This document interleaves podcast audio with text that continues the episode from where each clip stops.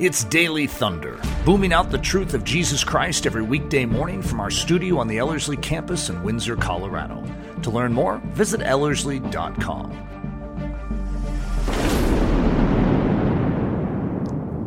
Eric, all this week we've been walking through your message from Sunday, The Roar of a Lion. For those who haven't listened to it yet, which again, I'd encourage them to do so by going to Ellerslie.com and going to the sermons tab, could you just give a quick description of what we've been kind of fleshing out all this week in terms of this roar of the lion? Yeah, we've been talking about the voice of the Lord through Scripture, which is uh, described in uh, quite in an amazing amount of detail uh, in Scripture, a surprising amount of detail and it's described as uh, the sound of many waters, like Niagara Falls. It's described as the roar of a lion. It's described as thunder and trumpet blasts, and so very loud noises. And so, for many of us that only consider sort of the the very soft, still uh, voice of God as being the way God speaks, uh, we're sort of missing out on a lot of what the prophets in the Old Testament, who encountered the voice of God speaking, uh, heard. And I think for many of us, we're tuned into a soft voice, but we're not tuned into a mighty voice. And so we've we unpacked that on Sunday, but we've also been unpacking that this week is the significance of tuning into the frequency that God is on. And that oftentimes we don't want to hear God's booming voice that cuts through our fog and speaks with absolute clarity to us. Paul is going to reference, you know, if if a trumpet blast does not make a distinct sound, how do the uh, how does the military, uh, the armed men know how to to even go to war? How would they know if they don't hear something distinct and clear? God gives us a distinct sound. He gives us a clear sound. And that's his word. His word is like the roar of a lion. It is like a trumpet blast, and it is meant to call us into very specific action. And the there's no real excuse that can work for us as Christians. What we struggle with is I don't want to hear what God has to say clearly because then I'm not accountable to it. The best thing we can do as believers is to humble ourselves and say, God, speak clearly. I want to know what you have to say, even if it leads to my discomfort. So we've been unpacking that throughout the week, and uh, I guess we could continue to do that today. uh, there's a statement you made in the sermon on Sunday that was that was just really impactful to me. I was like, that. I mean, it makes so much sense. I've never thought that before. And it actually comes from that passage in Revelation 19 where you are unpacking this idea that okay, the, the as you just said, the voice of the Lord is like a lion. The voice or the voice of the Lord is like the rushing rivers. But then you read this passage about the church and the fact that the church has a similar sound. Mm-hmm. Uh, and so I'll just, let me just read it. Just, it's such a powerful declaration. In a Revelation 19:6, it says, "Then I heard something like the sound of a great multitude." as a sound of many waters, and as a sound of mighty thunderings, saying, Alleluia, for the Lord God omnipotent reigns. And, and it continues from there. And there's just this beautiful understanding that not only does God speak powerfully, like a roar, but when he moves into the body of Christ, we, it's like just like as we bear his name and we, mm-hmm. we're known as Christians, strangely, we bear, bear his voice mm-hmm. and it becomes a roar thundering out of our lives. Yeah. Do you want to unpack that a little bit? I think it's just a beautiful yeah. declaration. Well, there's I, have taught communications for years. I don't do it like I used to, but back in the day, uh, before Ellerslie, I dealt with a lot of professionals in regards to communication. And God was doing something in me the whole time because I wanted to lay a biblical foundation for uh, communication. And as I was studying Jesus, it's like, he violates every single thing that I innately know is effective. So when I'm studying effective communication, I'm like, okay, you don't do this, you don't do this, you don't do this. Jesus did all of them. And uh, for instance, speaking with a loud, commanding voice is actually not an effective way in our modern culture to woo people to what you want to say because you sound too authoritative. People don't respond to that. That's why they call it preachy. You don't don't get preachy. And then God says, get preachy. I mean, how, how am I supposed to respond to this? Jesus is going to come up and, and poke people in the eye and say, What do you think? and he's going to heal on the Sabbath day. Don't you know your audience, Jesus? That is the worst thing you can do unless you want to die on a cross. And you sort of recognize that Jesus is doing something different than most of us are doing in our life. He's obeying. He's doing what God wants done on earth. We're doing what is the most convenient and comfortable, what will lead to the most advantageous position for ourselves. And so when you recognize that we as the church are supposed to house the voice of God, in a sense, we're supposed to be living epistles. If the word of God speaks with a roar, if it speaks like thunder, if it speaks like the sounds of many waters, like Niagara Falls, what are we supposed to sound like? And we're supposed to emit a roar. We're supposed to emit a strength. And so when you look at the idea of preaching in scripture, you're going to recognize that's exactly what it is. It's like a trumpet blast and it's it's not actually very attractive to to many people. And I have some personal experience in this. When I was growing up, I never heard preaching. And I have one situation when I was young that I could say maybe I heard it then because I remember a guy speaking really loudly in the church. Okay. But I was young and I was visiting a church. And so that's my lone memory, but I'd never even heard of it. I just knew teaching. So when a pastor gets up on Sunday, he teaches from the word. It's just how it works. And so when God was moving in me, it was this one day Leslie put her hand on my shoulder and says, God, make my man to pray like a man. It, was, you know, it took me a little off guard, her prayer. I was like, what does she think I pray like? And I decided to agree with the prayer because I wanted to pray like a man. Didn't know what that meant, but about 15, 30 seconds later, a prayer came out of me with so much force and gusto, it nearly knocked me back against the wall. It was so powerful. And I, I didn't understand what was fully going on, but I've likened it to a lava pool opening up, opening up inside of me. And the next time I got up to teach, it didn't come out the way I'd always taught. And the best thing I could describe it as is preaching, where I begin to speak with authoritative force.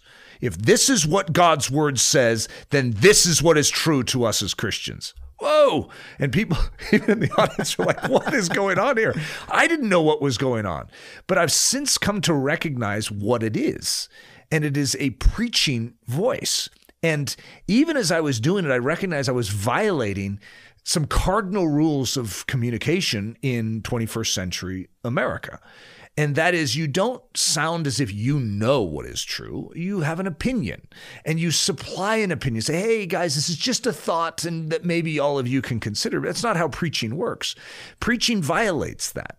And what's interesting is God is going to go out of his way, uh, and through Paul, to clarify that it's through the foolishness of preaching that God is going to get his job done. And so it's been very significant for me to understand that God chooses, and I, I, you and I both know how people have responded to Eric's preaching over the years. Some people will come into our church and love it.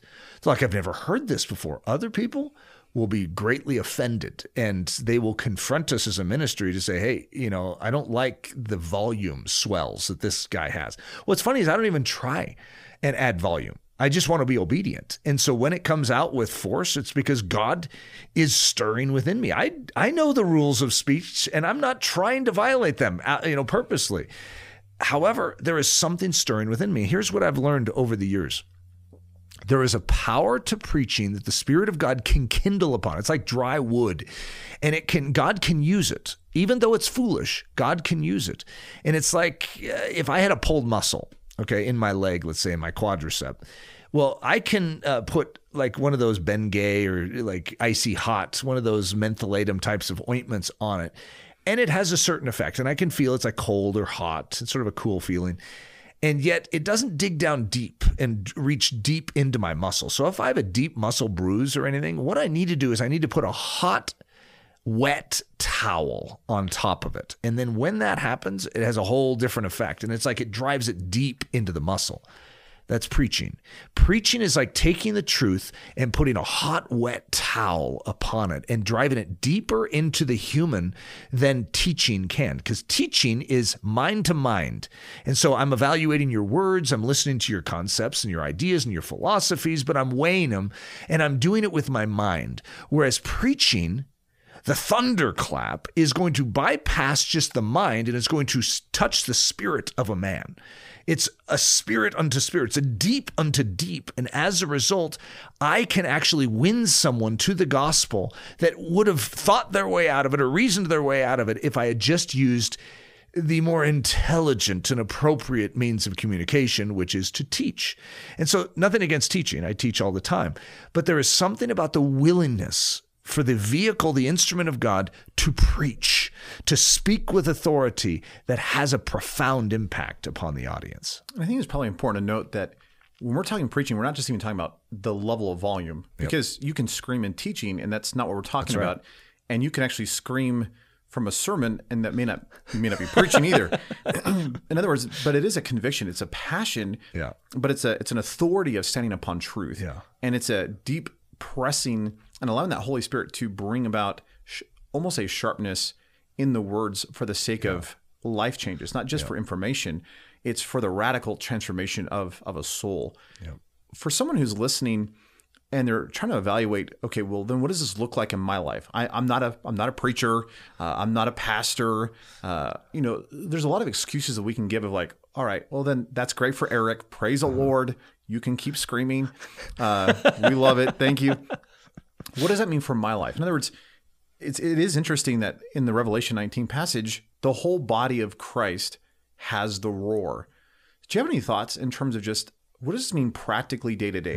In terms of you know, here here's this uh, here's this young lady who's like, well, I don't know if I want to have a growl. Uh, you know, here here's a guy who's saying, well, I'm not called to be a pastor or a quote unquote preacher. How do I how do we develop this roar as the body of Christ? I, I would say you need to realize that you're an instrument and you're not the player of the instrument. God is. So when you hand your life over to Jesus Christ, in a sense, you become his instrument. You're bought and paid for, and you're no, no longer your own. What he wants to play through you is what we're talking about. The sound, the noise that he wants to make, which is oftentimes going to feel very foolish to you. As a human, we have that human sensitivity, that social correctness sense. And it's like, ah, this isn't going to translate well. God, please never ask me to say this. And that's that's our stumbling block right there. Is when we hand our life over to Jesus and we say, God, I'm willing to be used your way it's going to look different for me than it would for even you. As you know we work in a very similar theater but you speak different than me. You don't you don't try and speak like eric and if you did it would be awkward for everyone. Amen. you speak hey don't don't amen that so quick. Uh, but you need to speak as god plays you. And that's one of the things that we hold to very uh, as a very important theme for all of those that teach at ellerslie because all of us are very unique communicators. If you come to Ellerslie, Dan McConaughey is nothing like Nathan Johnson, and he's also nothing like Eric Ludy, but the truth that he speaks is very similar. That's that's odd. That the vehicle, the, like for instance, one of us might be a, a wind instrument, one might be a percussion instrument. We're different, but we're still I'm being probably played. just the kazoo. So you know, But in other words, we though we may sound different, we're being played by the same musician. And the same spirit is working in us to create an orchestral arrangement. And so that's where it's important to recognize we're all being played and conducted by the same spirit, but the way we sound is going to be unique. And for some of us, it comes out in the willingness to just come up to people that we don't know and share Jesus with them. And oh, it feels so foolish when we do it. If any of you have, have ever had that moment when you're first you're taking your first steps forward and sharing Jesus, and by the way, it's not just first steps. You can feel it in your hundredth step, in your thousandth step forward, where it feels like just socially wrong for me to stop this person who's getting in their car and say, Excuse me, can I ask you a question? They're in a hurry. Just leave them be. We have social sensitivities and it violates them when we allow God to play us. And so that would be my encouragement is not to define what it's supposed to sound like, but submit to God and say, God, I'm not sure what sort of instrument I'm, am I? Am I a kazoo like Nathan? am I a saxophone? Am I a percussion instrument? Am I a tuba? What am I? I don't know, but you know. Make the sound come out of me that you intend. And even though it may feel foolish at first, I trust that you are taking what would be deemed foolishness to men and using it to change people's lives. I think a great illustration of that is even the Gospels, that these are God's very words, and yet He's using the distinct personalities of the writers to communicate truth. And Matthew's Yeah. Gospel is so different than Mark, which is different than Luke's. You know, being a doctor, he's very detailed, which is very different than John's. Yeah. And it's amazing how they're all the Word of God, and yet God is playing the individual to declare His word in a very powerful. That's right. A very powerful way. Maybe just in closing, or maybe one other thought too. I just had. It is interesting in this passage that if if we were going to have that same roar of God, it's going to demand that we're tight with God. In other words, we can't mimic his sound. We can't mimic his voice. Mm-hmm. We need him indwelling our lives and producing that within us. So I, I think it's just a good reminder for me that in our generation, we tend to, we actually want to maybe mimic, but not actually have the reality of mm. who God is in our life. Yeah. And I think it's really important to recognize that the only way that this church can actually do and have that voice of God is that they're actually filled with the very presence of God Himself. I think that's really important to note. Just as we're wrapping up this week, talking about the voice of the Lord, talking about this roar of the lion, would you just give like a final commission to all those who are listening, just to kind of wrap up the week and kind of put a little cherry on top in terms of just all these little pieces that we've been talking about throughout this week? The Word of God is true. It is right. It is like silver purified uh, in the furnace seven times over. It is trustworthy and it wants to cut through our fog. Many of us complain about the fog that we have, the confusion we have in our lives, like, God, you're not speaking to me clearly. It's actually not the fact that God's not speaking clearly. He's given us His word. He is speaking clearly. We don't really want to hear it. And so sometimes it begins with us humbling ourselves and saying, God, I'm ready to hear. I'm ready to hear what you have to say to your church. Here's my ear. Pierce it through with an awl. I want to dedicate my my listening to you, and I'm ready as the bondservant to receive your word, to hear what you have to say to your church, and to do what you're asking of your church. The church right now is weak. We're on the ropes, but we have a God who jealously loves us and is desirous to lift us out of this uh, sleepy state that we're in and animate these limbs so that we can truly boom uh, like many waters uh, and this earth can once again hear the epic the grand the majestic voice of god in and through us as his instruments Amen. Daily Thunder is a listener supported production of Ellerslie Discipleship Training. At Ellerslie, we are laboring to rouse the Church of Jesus Christ out of its lethargy and build brave hearted Christians for such a time as this. Daily Thunder is streamed daily, Monday through Friday, from our studio in Windsor, Colorado. And our weekend church service is delivered live and streamed at 9 a.m. on Sunday mornings. Join us at live.ellerslie.com. Note that our live weekday in person version of Daily Thunder is scheduled to resume this upcoming June in conjunction with our training season. Learn more at ellerslie.com. Thanks for listening.